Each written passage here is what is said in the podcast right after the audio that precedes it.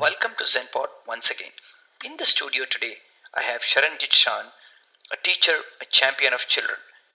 Sharanjeet has conceptualized and managed many projects in maths, science, and technology and has published world class training materials and primary school textbooks in maths, skill development, and ECD. Her work has reached some 500,000 learners and 30,000 teachers. Spirituality, according to Sharanjeet. It's the first time someone asked me this kind of question, and what a wonderful question.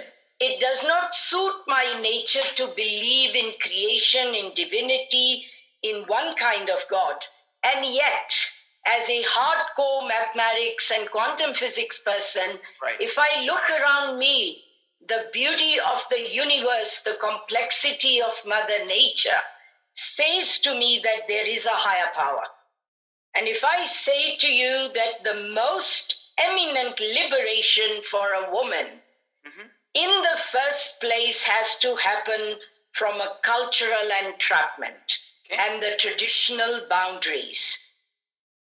Abbal Allah Noor Upaya Kudrat ke sab bande. Correct. Ek Noor Te Sab Kon Pale Kon Mande, which simply means we are born of one light, one energy. I did not know where was South Africa.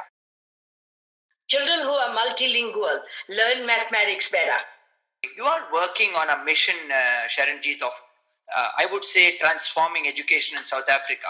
I am old and ugly enough to know that I can only make a chink in a mountain education as a construct is either reforming or conforming or informing or deforming.